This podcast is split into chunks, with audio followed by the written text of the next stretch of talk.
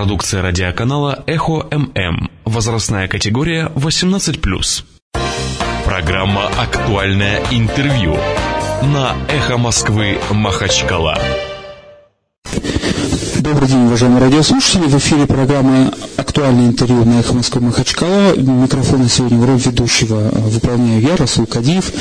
А в качестве главного гостя и интервью человека у нас в «Актуальном интервью», значит, член наблюдательного совета «Эхо Москвы. Махачкала», историк Сулейман Баширович Уладиев. Салам алейкум. Сегодня мы, короткая такая у нас программа, на минут так пятьдесят, если успеем, то мы хотели поговорить с вами, Сулейман Баширович, о героях, о бандитах и о трусах, если вы не возражаете. Да. У нас вот тут, ну, начну, как принято у юристов, с официоза, как, значит, юристы и не начать с официоза. Вот прокурор Республики Дагестан в присутствии министра внутренних дел на совещании, значит, по поводу чего там у них борьба с терроризмом почему-то идет, значит, сказал, что расследование убийства жителей гор, вот эти, села Гор, вот этих двух молодых ребят, взял под личный контроль. Вот у меня возникает вопрос. Чей инструмент полиция? Государство? Вот на ваш взгляд. Общество? Или, может быть, там, не знаю, кланов, чьей-то жены? Чей инструмент это? Полиция? Да, в Дагестане. Чей инструмент? Ну, в принципе, с точки зрения закона, полиция – это институт государства. Чисто если к этому отнестись с точки зрения права.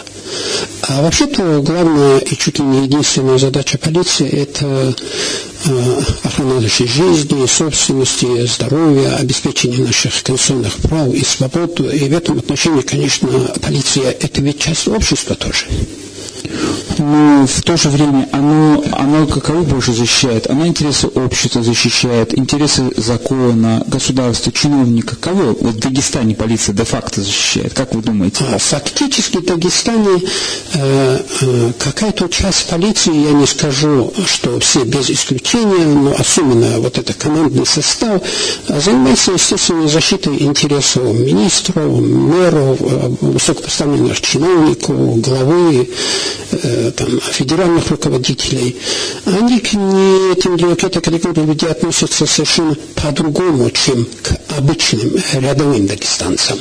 А тогда, когда по закону, конечно, там все должно быть абсолютно одинаково. Там в кодексе даже э, о поведении полицейского прямо сказано, что они при исполнении служебных обязанностей должны относиться ко всем гражданам без исключения, несмотря на их происхождение, занимаемую должность, финансовое положение, они должны относиться одинаково. Это закон. А реальность дагестанская от закона очень сильно отличается. То есть я правильно понимаю, вот мы... Уважаемые радиослушатели, вы понимаете, что я как бы юрист, но говорю с историком, у которого, в отличие от меня, юриста, не, иде... не идеалистическое понимание закона, что должно быть, а говорю с Сулейманом Башировичем как с историком, общественным деятелем, который знает вот реальность и как она должна быть. Но, соответственно, возникает вопрос, правильно я понимаю, что каждый день, когда я вижу, что сотрудники полиции на улице, на проспекте э, бывшего Ленина, сейчас Расула Гамзатова, убирают автомобили для того, чтобы э, не мешали они проезду определенного чиновника, который является нашим слугой. Или вот как вчера для встречи с членом Единой России перекрыли одну часть Ленина и ждали, пока пять минут тут ходьбы до этого дома поэзии, от Белого дома, пока весь этот кортеж, даже насчитали четырнадцать машин, проедет. Значит, правильно понял, что полицейские, которые в этом участвуют, они, так мягко сказать, не совсем совершают законные действия. С точки зрения ислама это тяжкий грех. Перекрывать дорогу не имеет ни один мусульмане никакого права. Более того, мы должны, даже, должны убирать с дороги, с улицы камешек или веточку, которая там находится. С точки зрения закона, в данном случае, они, видимо, вынуждены выполнять закон, это приказывающие стоящих начальников, но я не уверен, что закон предписывает закрывать улицы в этих случаях, когда глава субъекта Российской Федерации передвигается по этому субъекту. С точки зрения морали, я даже не хочу это комментировать, потому что, ну, это безнравственно, это э, позор, это никуда не годится, дагестанцы не должны так поступать. Ну вот, Сулейман Баширович, вы занимаетесь общественными проблемами Дагестана волей-неволей, не в качестве какой-то члена партии, а просто вот как, хотя бы как историк и свидетель, не на ученый историк, а как специалист. Примерно с восьмидесятых, восемьдесят пятых годов, вот как перестройку вы помните. Вот скажите, пожалуйста, вы помните полицию в протяжении всего этого периода, вот эти вот двадцатые, двадцать лет эти? Ну, полиция не всегда, допустим, имела, как сейчас, прямое подчинение Москве. Да. Она была там местная, муниципальная даже была, была полиция субъекта. У мэра Махачкалы была рота, которая чуть ли не его одного защищала. Потом появилась рота, которая защищала Магомед Али, Магомед Госсовет, и все знали, что она абсолютно незаконная. Да. Что лучше вот, ну, с точки зрения не закона, а вот с точки зрения гражданина, жителя Дагестана, что лучше? Чтобы полиция подчинялась федеральным органам власти, региональным или муниципальным? В условиях Дагестана, я считаю, лучше, чтобы полиция подчинялась федеральным структурам. То есть министр внутренних дел Российской Федерации, ну, соответствующим замом, и всем тем, в соответствии с законом о полиции Российской Федерации, кому они должны подчиняться. Потому что, когда я смотрю, как ведут себя в Дагестане мэры и глава, то если им подчиняются эту полицию, я боюсь, что они его превратят в инструмент подавления, удушения и зума, притеснения и насилия. И ментально мы дагестанцы такие. Ты представляешь муниципальную милицию, которая подчиняется такому вот дагестанскому мэру маге. Так он там уже такую деспотию и тиранию организует, что Асад по сравнению с ним нам покажется великим гуманистом и альтруистом. А разве сейчас де-факто мы таких фактов не видим? Сейчас мы тоже это видим, но тогда, когда это будет, не дай Бог, узаконено, вот тогда будет настоящая тирания. Конечно, если мэрами работают люди ну, все-таки гуманные и нравственные, там они, может быть, этим пользоваться не будут, но особенно глава, кто бы это ни был, за редчайшим исключением, если это разве что будет Махатма Ганди или Халиф Умар. Ну, и того нет, и другого нет. Или подобного рода людей. Тогда, может быть, они будут работать по закону. А в противном случае, что бы ни произошло, любого политического противника, любую партию, любого человека, который вообще на радио «Эхо» будет критиковать власть, как и положено в соответствии с Конституцией, потому что это наше право и даже, более того, обязанность, то тогда они будут иметь дело с полицейскими как минимум дубинками, а как максимум автоматами. Поэтому я считаю, что полиция должна подчиняться Москве. Ну вот, Сулейман Баширович, часто сейчас в выступлениях наших политиков дагестанских провыборная кампания идет, слышатся такие заявления о том, что в Дагестане шла гражданская война. И вот ее остановили в две тысячи тринадцатом году. Вы занимались, еще раз подчеркиваю, политикой вот, как минимум с девяностых годов. Вы были свидетелем многих политических процессов в Москве, в Мурманске. Я, насколько знаю, вы в это время не проживали. Значит, скажите, пожалуйста, все-таки в Дагестане была гражданская война? Это когда брат на брата? Вот, там, не знаю, вот как, как вы оцениваете, что было? Что Во-первых, есть? Понятие гражданской войны имеет четкое и точное определение. И да, говорит о том, что в Дагестане шла настоящая, ну, такая масштабная гражданская война, я ни при каких обстоятельствах не стал. Потому что во время гражданской войны гибнут сотни тысяч, а иногда и миллионы людей. Как это была гражданская война после Октябрьской революции, там, в двадцатых годах у нас в России, как это бывало во многих странах тоже.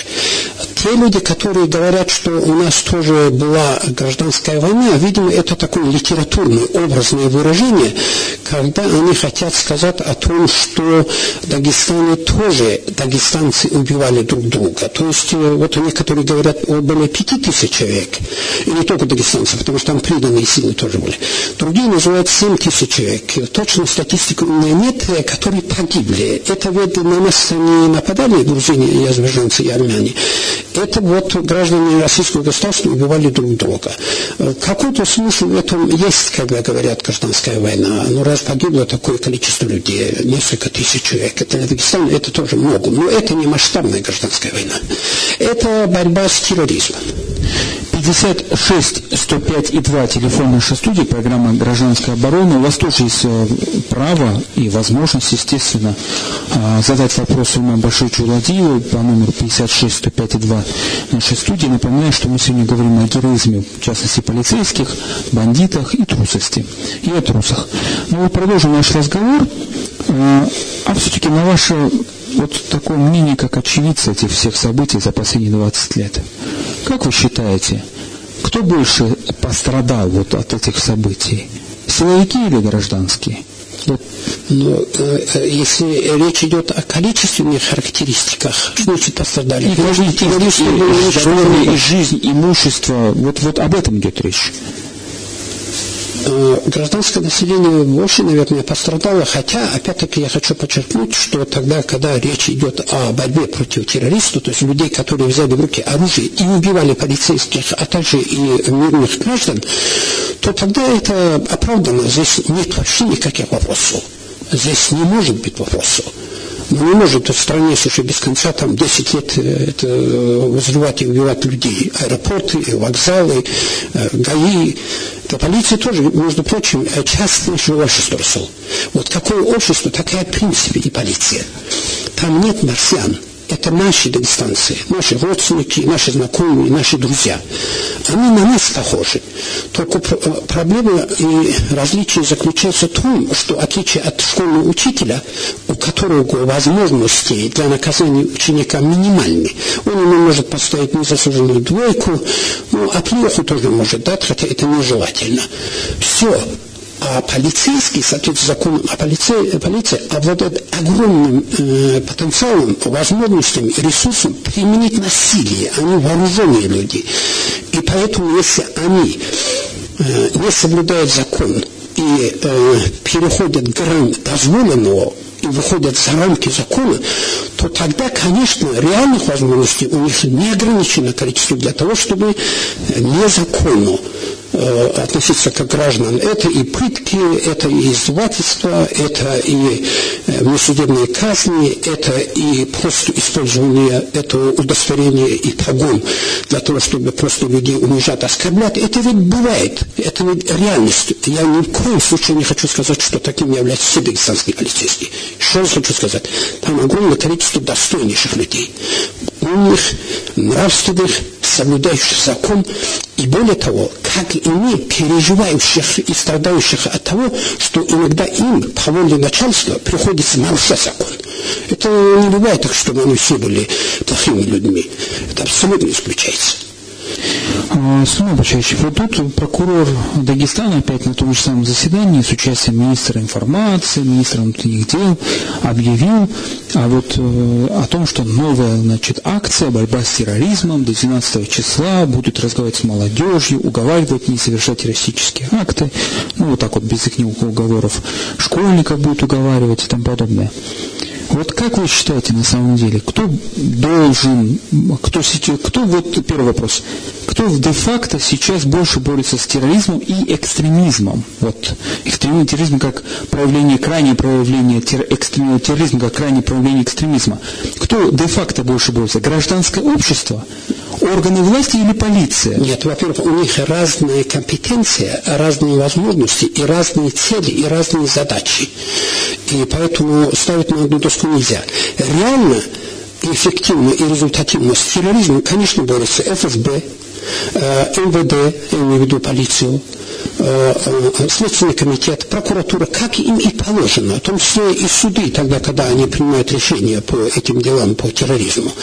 Что значит, как гражданское население борется с терроризмом? У гражданского населения нет оружия и нет права использовать оружие в борьбе против терроризма. А они могут идеологически бороться с экстремизмом и радикализацией. То есть это очень серьезная тема. То есть это профилактическая тема, не в смысле профучета, а в смысле того, чтобы и граждане Дагестана, то есть э, Российской Федерации, проживающих на территории Дагестана, мы с вами дагестанцы, я на съезде народу Дагестана об этом говорил, что и мы виноваты в том, когда первый сержант полиции был убит. Каждый из нас в этом тоже виноват, потому что вот этот парень, который это сделал, он не должен был его убивать. И мы виноваты тоже в том числе, каждый, тогда, когда Первый этот молодой человек ушел без убивать людей. Вина общества тоже этому есть. Там не были приняты со стороны общества. Это очень сложная тема. Она сложна не потому, что я в ней некомпетентен, а вот она, ну, это надо часам об этом говорить, и, и, почему это произошло, какие были причины, как это произошло, какие были заинтересованные силы, какие были перегибы с той, с другой, с третьей стороны. Но в любом случае однозначно понятно одно. Терроризм недопустим. Терроризм – это великое зло. Никакие благие цели и даже великие идеи оправдывать террором нельзя и невозможно, и категорически недопустимо. Да и вообще-то говоря, террористы должны понимать, никогда за всю историю человечества методом террора, то есть э, террори, при помощи террористических актов, тех, о которых мы с вами говорим, если не о революциях. Если революцию называют террором, но это, это другое. Это, это другое. А что это? Это, это и есть терроризм. Вот никогда методами террора никакие цели террористы ни в одной стране не достигали, потому что они проигрывают государству. От этого надо отказываться. Это бесперспективно. Но революция – это совсем другая тема. Но революция – это вид террора. А, так можно продуцировать, как это делают некоторые исследователи тоже, но с другой стороны, С стороны, э, революция – это не терроризм и теракт и террор в нашем дагестанском сегодняшнем реальном мире. Там разница колоссальная. Революция совершается с целью свержения существующего строя, э, прихода к власти, э, смены общественного строя э, или конституционного строя, э, проходит, происходит смена общественно-политической формации в результате революции. В революции участие принимают десятки, а иногда сотни тысяч человек. Революцию, когда совершает, как сказал по-моему Отто фон Бисмарк, ее готовят святые, совершают фанатики, но к власти приходят мерзавцы. Кстати, вспоминается картина, по-моему, я не помню автора, вот, да простят меня вот, слушатели, историки тем более, где изображен суд над а, дагестанским революционером, известным, а, вот фамилия вылетела с головы. Вот. Сергей? Там, да, по Сергакале. Там, там именно суд идет над ним. И, а, значит, а реакция на это, на то, что его приговорили к смерти, у большевиков была такая. За него мы десять ваших этих офицеров, значит, казним. То есть там даже без суда. Это, это в принципе, и есть террористический метод. Ну, это, ну, такую память, на памяти. Но, Сулейман Баширович, сегодня вышла статья в газете «Ведомости» Дениса Заколова, где он называется «Трудно быть Богом два точка ноль». Ну, это по ассоциации с известным произведением моих любимых братьев Стругацких, к сожалению, ныне покойных, значит, «Трудно быть Богом».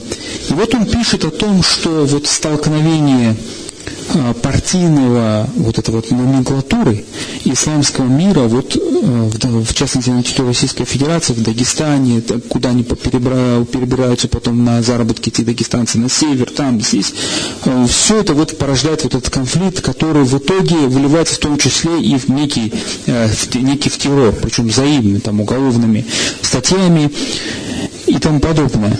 Ну вот скажите, пожалуйста, ваше мнение, за, вот мы, я тоже кое-что помню, что вы участвовали в проектах некоторых.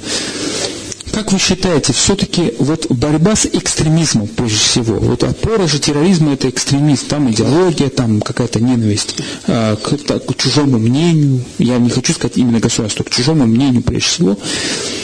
Метод какой должен быть в первую очередь? Силовой? Или какие методы? Или не силовой? Их делят сейчас там мягкая сила, силовой, не силовой. Какие методы должны, должны преобладать? В зависимости от э, конкретной ситуации и в зависимости от того, э, кто является этим экстремистом и какие деяния он совершил. Если речь идет о том, что он совершает деяния, которые противоречат российскому законодательству, отношение его надо принимать закон. Если этот экстремист уже стал террористом и переходит или подготовки к теракту, или убивает людей, с ним надо покончить. А вот другое дело, что э, когда речь идет об экстремизме, он же бывает и националистический, и этнический, и политический, и исторический, и культурологический, и религиозный. У нас он как-то чисто религиозный в данном случае, хотя и моменты национализма тоже были, особенно в девяностых годах тоже.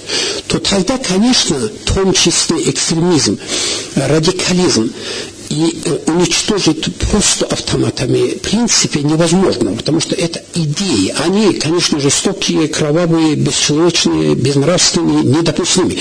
Но это идеи, а идеи из пушек расстреливать невозможно. Поэтому, конечно, надо противопоставить им другие, иные идеи и мысли и убеждения, которые лучше, чем то, что они проповедуют. Разоблачать их и предложить другие идеи. И посмотреть, почему эти идеи у них возникли, где причины, что это такое. Это реакция, тогда на что это реакция? Потому что устранять надо причины. Когда больного человека лечат, надо поставить точный диагноз, а потом применить сам и современные методы лечения. Когда речь идет об экстремизме, об радикализме, о терроризме, в условиях Дагестана, я имею в виду в данном случае, потому что в разных странах это все происходило по-разному, то тогда надо, опять-таки, это примитивнейшее правило, это все знают, установить точные причины, почему эта идеология возникла, и бороться против нее, но не просто и не только, и не столько автоматами, а с учетом того, что мы не можем же узнать, что у человека в душе и в голове. Он порядочный человек. Но, может быть, он послезавтра пойдет взрывать вокзал. Но тогда надо, чтобы эта идеология, вот эти убеждения, эти взгляды у него в голове не сидели. Их надо оттуда вытравить. И надо понять, почему эти идеи и откуда к ним пришли. А вместо этих идей, конечно, должны быть, должны быть предложены иные идеи. Они должны быть качественно лучше, нравственнее, они должны быть разумнее, они должны быть справедливее. А кто их может предложить? И государство, и общество. А в де-факто, давайте вернемся к Дагестану, от формулы, от моделей правильных к Дагестану. Де-факто.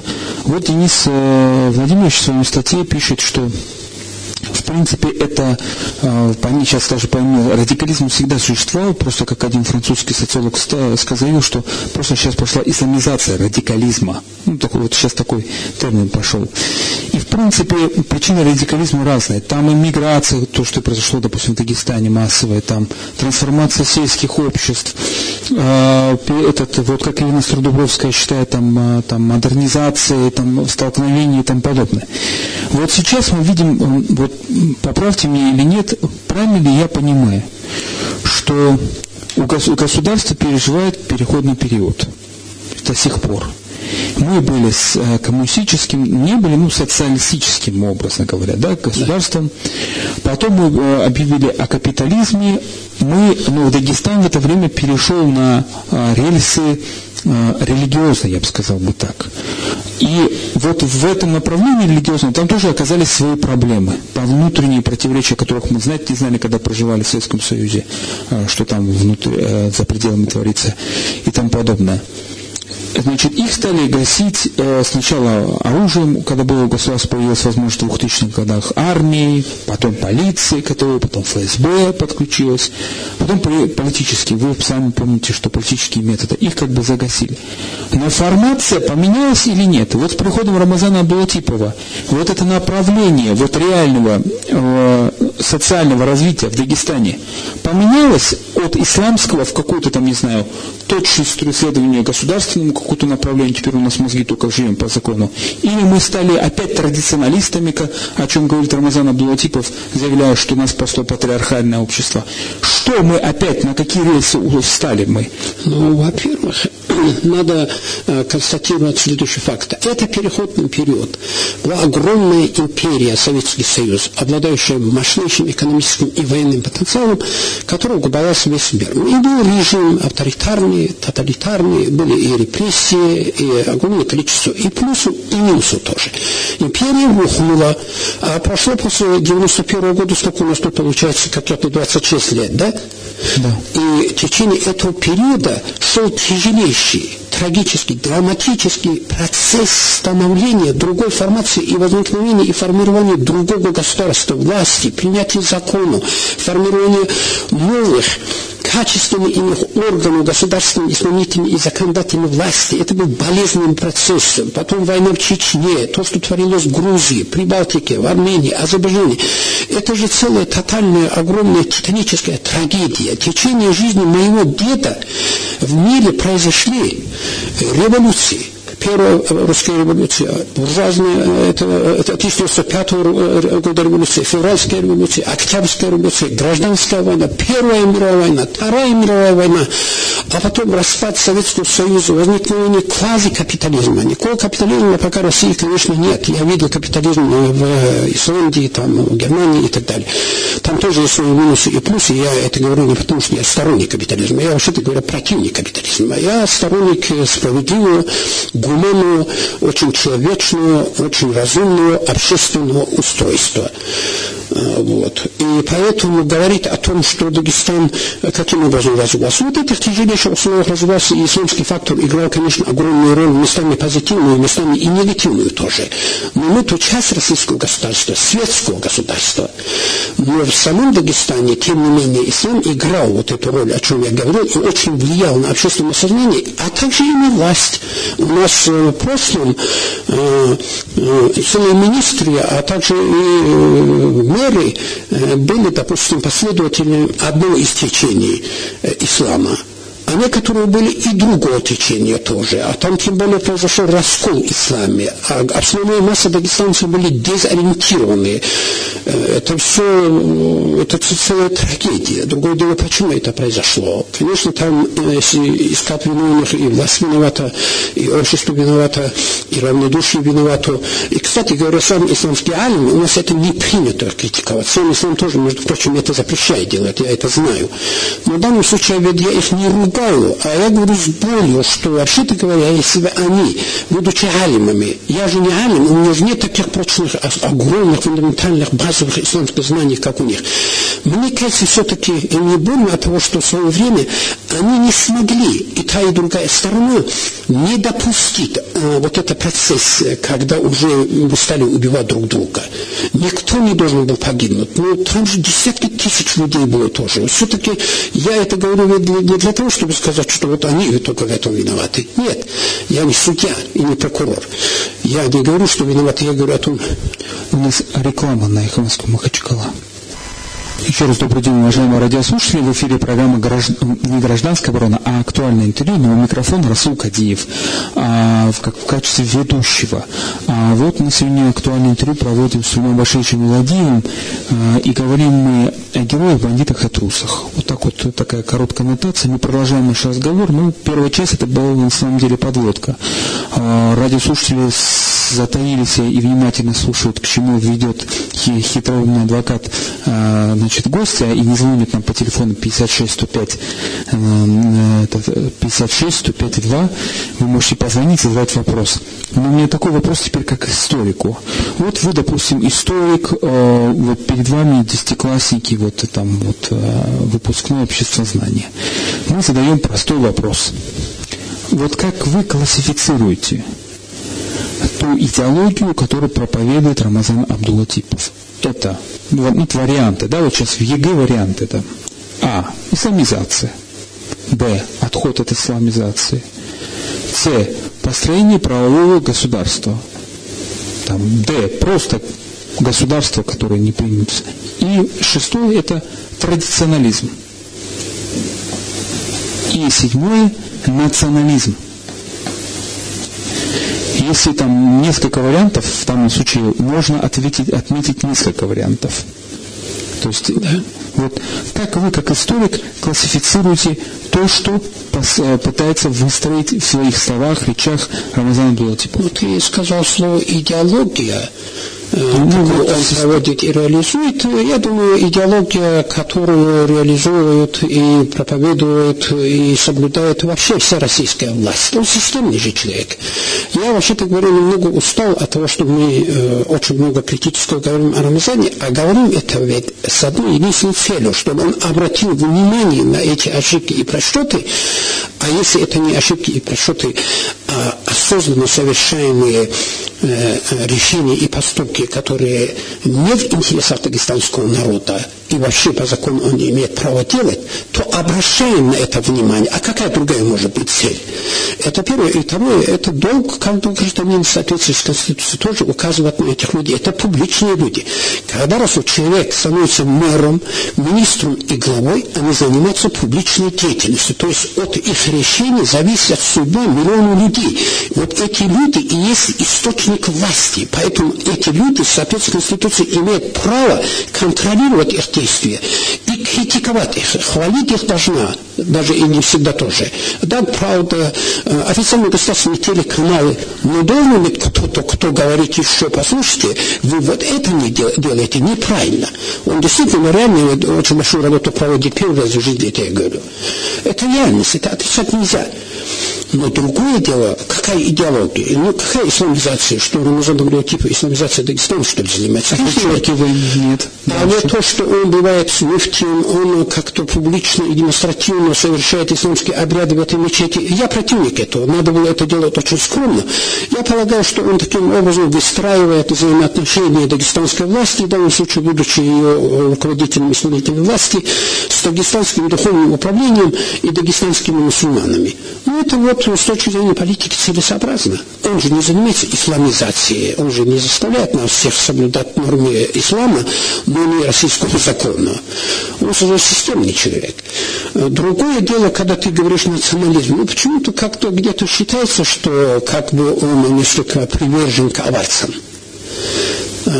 Вот когда рядовой обычный человек любит свой народ, свой язык, свою культуру, это нормальное явление. Но глава, конечно, должен стараться, стремиться к тому, чтобы другие народы и не замечали даже, что э, где-то есть в этом отношении перегиб.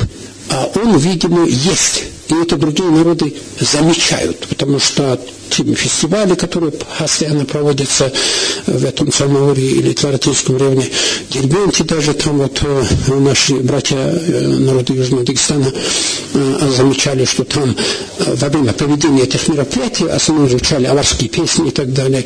Ну, это, конечно, тоже не, поли... не идеология национализма, но, честно, если сказать, при своем критическом отношении к Рамазану Абдулатипову, назвать его националистом я не стал. А традиционалист? А здесь ничего плохого нет, если человек э, э, старается быть э, несколько консервативным и э, соблюдающим. Нет, я, я, я прошу прощения. Консерватизм, вот консерватизм, это предсказуемость некая. А традиционализм, э, его надо делить. Вот оно, обычные исследователи говорят, я, я не противоречу, я просто уточняю свой вопрос, что э, э, исследователи говорят, вот в Дагестане сталкиваются шариат, государство и адат. Ну, мы это называем адат, это якобы то, что принимает закон, но на самом деле мы, мы говорим о неком обычном праве. И вот э, такое ощущение, что у Рамазана Абдулатипова, когда дают интервью, вот он говорит федеральным, э, значит, СМИ, что Дагестан спасся благодаря тому, что у нас патриархат. Обычаи. Патриархальные обычаи – это не ислам, и патриархальные обычаи – это не государственные. У нас идут традиционное право, наши обычаи и наши традиции. Это даже, даже не обычное право, когда общество, а патриархальное – это старший в семье, младший, иди за водой сходи, иди кость принеси. У нас звонок сумма большой, чем у нас все приоритет. Алло. Салам алейкум, здравствуйте. Алейкум салам. Михаил, Махачкала. Да. Я хотел бы Сулеймана Башировича чуть-чуть поправить. Давайте. Гражданская война идет. Это всем известно. Вы говорите, там много не погибло людей, там много погибает в гражданской войне, а у нас не погибло много. Согласно данным Левада, будет вам известно, погибло триста тысяч в соседней республике. Мы говорим о Дагестане. двадцать пять тысяч гражданского населения. Военного, гражданского. Мы о Дагестане говорим, Михаил, поэтому, наверное. Когда атаковали президентский дворец, что сказал Дудаев в бункере дворца? Вы извините, Михаил, вы извините, ради бога. Мы, Мы говорим о Дагестане. Проливаем здесь кровь, а вы там с женами сидите, проливаете молоко. После этих слов, по данным журналистов, сюда потянулись наши дагестанцы, задеты честью. двадцать тысяч, не меньше. Барсуков туда привел дивизион смерч урагана. Все, все перемолотили. Вы же знаете это. Дворец разрушен был. Так что и дагестанцы потеряли много. сейчас идет гражданская война, процентов вялотекущая, как вот торфяное болото. То там вспыхивает, то там вспыхивает, то там это гаснет, потом с новой силой вспыхивает. Не дай Бог нам, чтобы вот эти языки пламени не, сли, не слились в одно пламя. Языки огня, я имею в виду. Спасибо вам. Спасибо вам большое. Ну, во-первых, я хотел бы сказать, что я услышал ваше мнение, это ваше право, и, конечно, самое главное, чтобы или ваше мнение, или мое, или любого другого человека, оно совпадало с реальностью, чтобы это мнение было истинной, чтобы оно было объективным. Речь идет в данном случае о Дагестане. Мы говорим о ситуации в самом Дагестане, но не в Чеченской же республике и в Российской Федерации. Я же там сказал, Грузия, Армения, Азербайджан, Прибалтика, военные конфликты, у соседей была война. Но э, в самом Дагестане я и сейчас считаю, что в том, я же четко сказал, масштабной, тотальной гражданской войны, как это мы понимаем исторически, в Дагестане, слава Аллаху, не было. Но с другой стороны, я же сказал, по некоторым подсчетам пять, по некоторым семь тысяч погибли. Это была борьба с терроризмом. Да, погибли. Очень жаль, что вообще никто не должен был погибнуть. Ну вот, что касается Чеченской республики, ну это же тема такая сложная. И... Сулейман Баширович, а вот с учетом того, что я, мы вот обсуждали о том, что все-таки экстремизм и терроризм, их источники лежат в плоскости общественно-государственного устройства. И о том, что вы говорили вначале о том, что в принципе борьба с идеями, не бомбами, не бомбардировщиками и не градом, а в принципе борьба, конкуренция идей, предложите лучше, справедливее, да, честнее.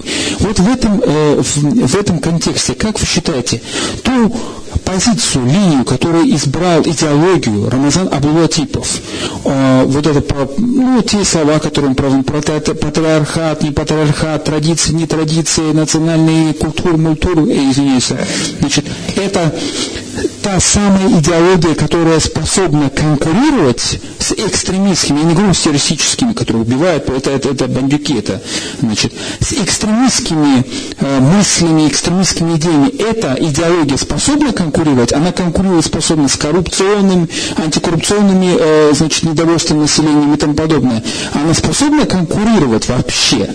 Но с экстремизмом, Расул, способна конкурировать другая, любая идеология, которая более гуманна и нравственна и более человечна, чем эти экстремистские идеи. Поэтому сейчас говорит о том, что справедливость прежде всего. Это самое главное и самое великое понятие. Я поэтому вот писал тогда эту статью, которая называлась «Дагестанцы истосковались по справедливости». Другое дело, когда речь идет о коррупции. Каким-то образом, какую идею? Конечно, чтобы ее не было, потому что коррупция уничтожает экономику, она вызывает у населения ненависть к институтам власти и государства. А какая идеология у него? У него точно такая идеология, какая у российской власти. А по-другому и быть не может. Он там, э, российский чиновник, а не дагестанец. Он дагестанский чиновник. Ну как он дагестанский чиновник? Он живет в Москве, проживает в Москве все время. Все же проживет где угодно. Там, не, ну подождите, ну как бог с ним. Вот у нас, э, посмотрел списки э, депутатов, э, которые баллотируются. Вот смотри, эти вещи, вот где он живет, я не знаю, что у него в паспорте написано, в принципе, это не влияет на... Почему не влияет? Он живет где? Он живет в Дагестане. Он не живет в Дагестане. Он прописан в Москве, он... Расул. Он живет в Москве. Когда Рамазан Абдулатипов э, перекрывает улицы, да, когда он говорит о борьбе э, к, с коррупцией, а коррупционеры сидят с ним, как он сам признается, потому что он недавно тоже говорил, зашел, где сидят эти министры, и говорю им, вот если всех вас как бы посадить, никакой коррупции в Дагестане не будет. Когда он, зная это, говорит о коррупции, а коррупционеры все-таки там сидят, он их на работу принимает. Или когда он, допустим, ну, несколько демонстративно, публично ходит в эту мечеть, вот это самолюбование, некоторое высокомерие, я категорически это осуждаю. Но что он живет в Москве или в Лондоне, мне абсолютно все равно, и дагестанцам тоже. Он же там не сидит в Москве, он здесь работает, ну прописан он там, бог с ним. Идеология. Иде... Если идеология вызывает то, что он вчера, о чем он сам говорил, под идеологией понимать систему подбора кадров, управления республикой со стороны Абдулатипова, Это сложный вопрос, на который, если лаконично и сильно отвечать, наряду с тем, что он делает много позитивного, наряду с тем, без этого мы не будем, мы будем несправедливы. Я бывал сам тоже в этом отношении. Но постоянно понятно, что у нас другой площадки нет. Когда мы ехали в Москву, мы обращали внимание на ошибки и недостатки, то это единственная площадка, где это мы можем делать. Но с другой стороны, абсолютно вот размазать человека одной только единственной краской, то ли черной, то ли этой, только белой, это будет неправильно. Но я лично, лично не являюсь сторонником его идеологии управления Дагестаном. Скажи, философия, идеология. Его философия идеологии управления Дагестана, она помогает борьбе с экстремизмом или порождает экстремизм? Вот такой вопрос. В зависимости от конкретных решений, Расул. Тогда, когда... Вот сейчас идет предвыборная кампания. Вот это я хочу сказать. Когда Дагестане предвыборная кампания идет так, как она идет, вот Сажиду, говорят, сегодня тоже снял контору. МПК сняли, Родину сняли, эти аудиозаписи... Нет, не сняли, раздавили. Ну, раздавили, да. То, конечно, это не способствует борьбе против экстремизма, а более того, я считаю, это фактор, который дает, ну, вот... шанс этим э, Идеолог, людям, да. которые, идеологам и людям, которые занимаются вербовкой, им говорит, вы посмотрите, что это за власть, посмотрите, что это за государство. То есть это... эти конкретные решения являются, по сути, пособниками, эти решения. Не конкретный человек, а конкретные решения являются пособниками идеологии экстремизма. Это решение. Есть решения, которые принимает глава Республики Дагестан Абдулатипов или любой другой человек, который занимает должность. Когда мы перекрываем дорогу, не нарушая закон, это экстремизм, это пособствует экстремизму. Если эти решения соответствуют федеральным законам, если он перекрывает дорогу, Расул, он неправильно делает. Я категорически... А это способствует экстремизму или нет? Разумеется, да, потому что люди ну, они озлобляются, они ожесточаются, они там сидят и... То, что он пособник экстремизма. Ну, это уже так... А как? Это де-факто, это так. Расул, пособник экстремизма – это человек, который осознанно принимает решение помогать экстремистам, в скобках террористам, заниматься антигосударственной, антинародной кровавой деятельностью. Пособник уже экстремизма, ну, при всем каком отношении у нас не было к Рамазану, он не является. Если он это делает неосознанно, тогда он не отвечает и не понимает, что он делает. Так я понимаю? Когда он или любой другой человек, Расул, принимает решение или говорит слова, которые противоречат федеральному закону и тому, что называется нравственностью и совестью, то радикалы экстремисты этим пользуются. И это является фактором, способствующим тому, что экстремистов становится больше. Это конкретные решения. А так вот за человеком... Ну, как, как... А теперь вот такой вопрос у меня, Баширович. Ну вот есть политика, вот, значит, они принимают какие-то решения, которые... Ну, надо жизнь, вот оценивать... стать защитником Рамазана Абдулатипова. Ну, вот посмотрим сейчас, как будет. Да, значит... Вот представим себе, вот мы поняли, что Рамазан Гаджимурадович не пособник террористов, что мы рассматривать его отдельный. Пособник этого, ты же юрист. Я, я юрист, кодекс, я... статья. Ну зачем ты так говоришь? Я еще раз, вот еще раз говорю. Вот мы уже поняли, что он не пособник террористов. Да. И все его решения, это не пособничество терроризма. Я не сказал, все некоторые факторы являются фактором, который помогает этим людям увеличивать их количество. Все-таки, все-таки есть. Тогда возникает да. вопрос. Если с экстремизмом де-факто борется де-факто не идеологией, потому что он не делает эту идеологию, которая борьба с экстремизмом, а наоборот пособничает своими шагами, некоторыми, не всеми. Некоторыми. Значит, и если мы знаем, что на, на краю этой экстремистской идеологии, борьбы с экстремизмом, вот те люди, которые обозлились на эту власть, плюнули на все, взяли в руки еще, не дай бог, оружие и тому подобное, вот на краю этой э, противодействия перед ними стоит не Рамазан Абдулатипов, и не мы с вами даже иногда, а сотрудники рядовой полиции, то получается, они становятся жертвой вот этой войны. Мы, ну, войны, можно, если это назвать война не гражданская, как мы первую про, часть программы сказали, а войны с экстремизмом. То есть МВД, который не занимается политиками, сержант, который не занимается политикой, лейтенант, который не занимается политикой, но он нанялся охранять общественный порядок, но по сути он же становится жертвой вот, этого, вот этих, значит, неумелых, неправильных, осознанных, неосознанных, не дай бог осознанных действий властей. Так я понимаю? Смотри, Расул, Дагестану с Рамазаном Абдулатиповым не совсем повезло. Я его сторонником не являюсь. Но с другой стороны, сейчас, когда ты это говоришь, получается, Рамазан Абдулатипов виноват в том, что экстремисты-террористы убивают работников милиции. Это никуда не годится. Конечно, это не так.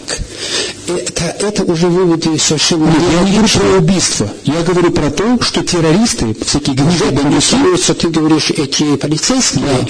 Но не Рамазана Абдулатипова. Они становятся жертвами террористов, Расул.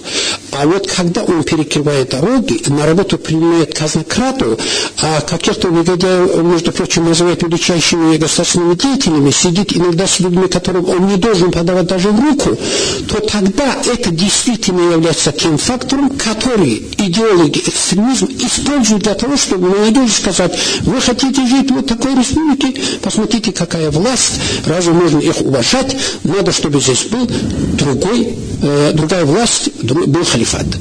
Это я согласен. Сулейман Баширович, сейчас в сети ходят два ролика, даже уже третий появился сегодня. Один ролик, о котором все говорят, это геройский поступок э, сотрудника полиции, которого убили бандиты, не дождавшись от него э, с тех слов, которые, он, э, которые они требовали. Он, наоборот, сказал: работайте, сотрудники полиции. Это бандиты, это террористы, это гниды. И второй ролик, где бьют по морде.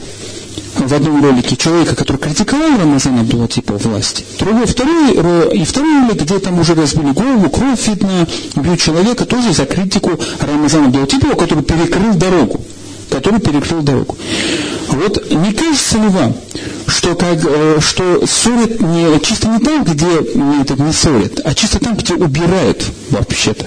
И выборы, и власть, значит, на выборах, это вот некая, не то что убор, такая ликвидация, это уборка некая. Вот граждане собираются раз в пять лет и уборку проводят, и тому подобное. И вот когда уборку не проводят, то плодится грязь, в которой развиваются гниды.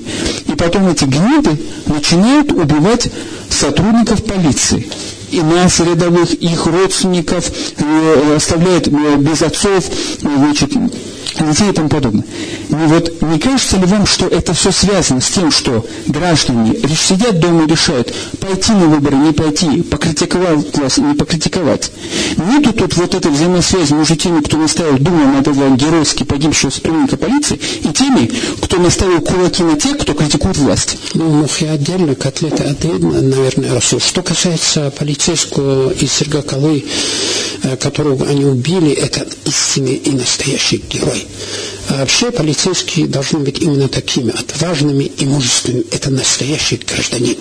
Он у этих террористов мог бы умолять, чтобы его оставили живых. Он это не сделал. Он мог бы их умолять ради Аллаха, хотя бы, чтобы и ради детей его оставили живых. Он это не сделал. Он отважный, мужественный, благородный, настоящий человек.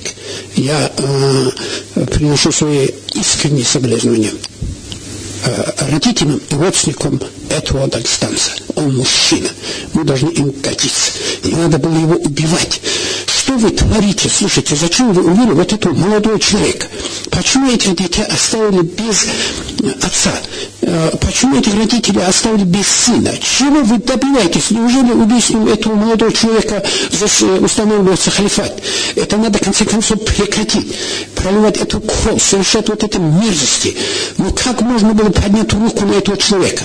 Кто дал это право? Он что, не дагестанец, что ли? Он не мусульманин, он не мужчина, что ли? У него родственников, что ли, нет, в конце концов? До каких пор это будет продолжаться? И тем более, он умер как мужчина, зная, что он несколько секунд даже жить не будет.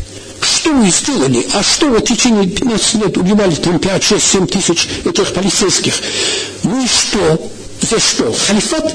Вот используя это, государство теперь настолько укрепило, что принимает эти мировые какие-то законы, и теперь любой из нас, в принципе, можно на своем, да?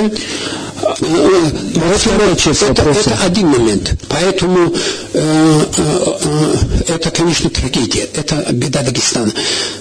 Мы, конечно, скорбим, что он убит, но и гордимся. Вот такими мужчинами. А, а те, которые избивают, а вот те, которые избивают э, втроем или вдвоем человека, который критикует власть, они не могут быть мужчинами. это и противоречит исламу, это противоречит дагестанским традициям, это никуда не годится. От этого критиковать Рамазана не станут, они нанесли удар по его репутации, его стали еще меньше уважать из-за этого. Какие комментарии могут быть в этом отношении? Как можно вообще на одну доску ставить это? Полицейский, который погиб, он настоящий герой. А вот эти люди, которые так поступают, ну, вот такой Дагестан, они вызывают неуважение. В сайте поставили, везде это все смотрят. А что после этого со мной перестанут критиковать Рамазана Абдулатипова? Сто раз больше станут. Из-за них уже станут. Я никогда не поверю, что он их туда отправил. Слушай, человеку семьдесят лет, он прекрасно понимает, что отправить туда трех каких-то этих, кого-то избивать. А, я не знаю, насколько это соответствует действительности. У меня есть надежда, что и второй ролик видно. И второй ролик есть. И есть доказательства, тот человек, который приходит в нашу студию, его вызывали, чуть не избили. Уже есть эти доказательства, не будем говорить фамилию. Я, э, у нас заканчивается время, и хочу все-таки сказать такую фразу. Вот мое личное мнение, которое Сулейман Баширович может не поддерживать, я считаю так, что для меня нет разницы, что террористы, которые убивают сотрудника полиции, и что эти мрази, которые ловят людей, которые критикуют власть, и бьют их, и заставляют извиняться перед этой властью. Это одно и то же. Он не должен был, во-первых, извиняться. Он должен был биться до конца. У него есть хум, у него есть родственники, пальцы если тронут, надо отвечать тем же. В конце концов, надо чертовой матери на колени их самих ставить. А раз он критикует, надо стоять насмерть за это. Нечего еще прогибаться. Тем более, когда ты справедлив, нечего на коленях стоять. Стоя надо, как мужчина умирать, как умер этот полицейский. На этой оптимистической ноте мы заканчиваем актуальное интервью с Сулейманом Башировичем Уладиевым.